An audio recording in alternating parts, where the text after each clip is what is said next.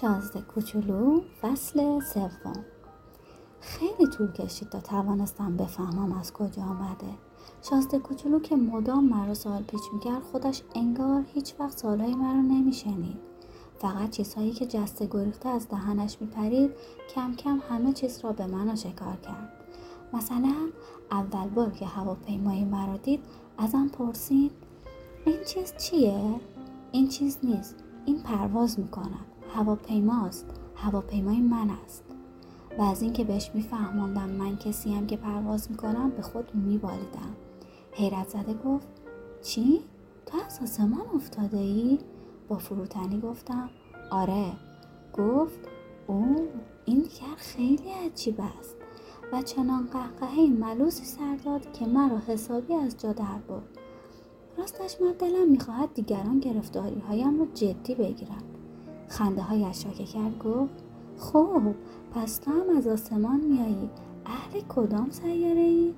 بفهمی نفهمی او را مبهمی به معمای حضورش دابید یکو پرسیدم پس تو از یه سیاره دیگر آمده ای؟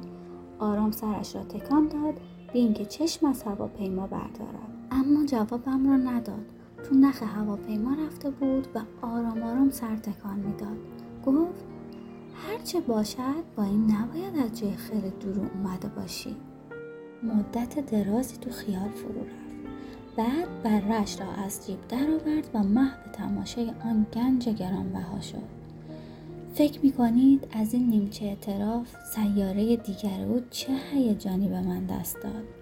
زیر پاش نشستم که حرف بیشتری از زبانش بکشم. تو از کجا میای آقا کوچولوی من؟ خانت کجاست؟ برای مرا می‌خواهی کجا ببری؟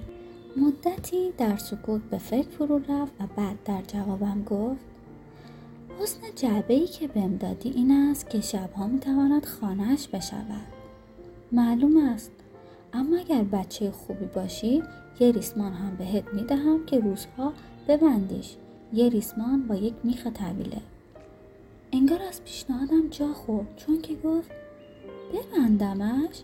چه فکرها؟ آخر اگر نبندیش راه میافتد می‌رود گم می‌شود. دوست کوچولوی من دوباره غش غش خنده سر داد. مگر کجا می‌تواند برود؟ خدا می‌داند راست شکمش را می‌گیرد و می‌رود. بگذار برود. او خانه من اونقدر کوچک است و شاید با یه خورده اندوه درآمد که یک راست هم که بگیرد برود جای دوری نمی رود.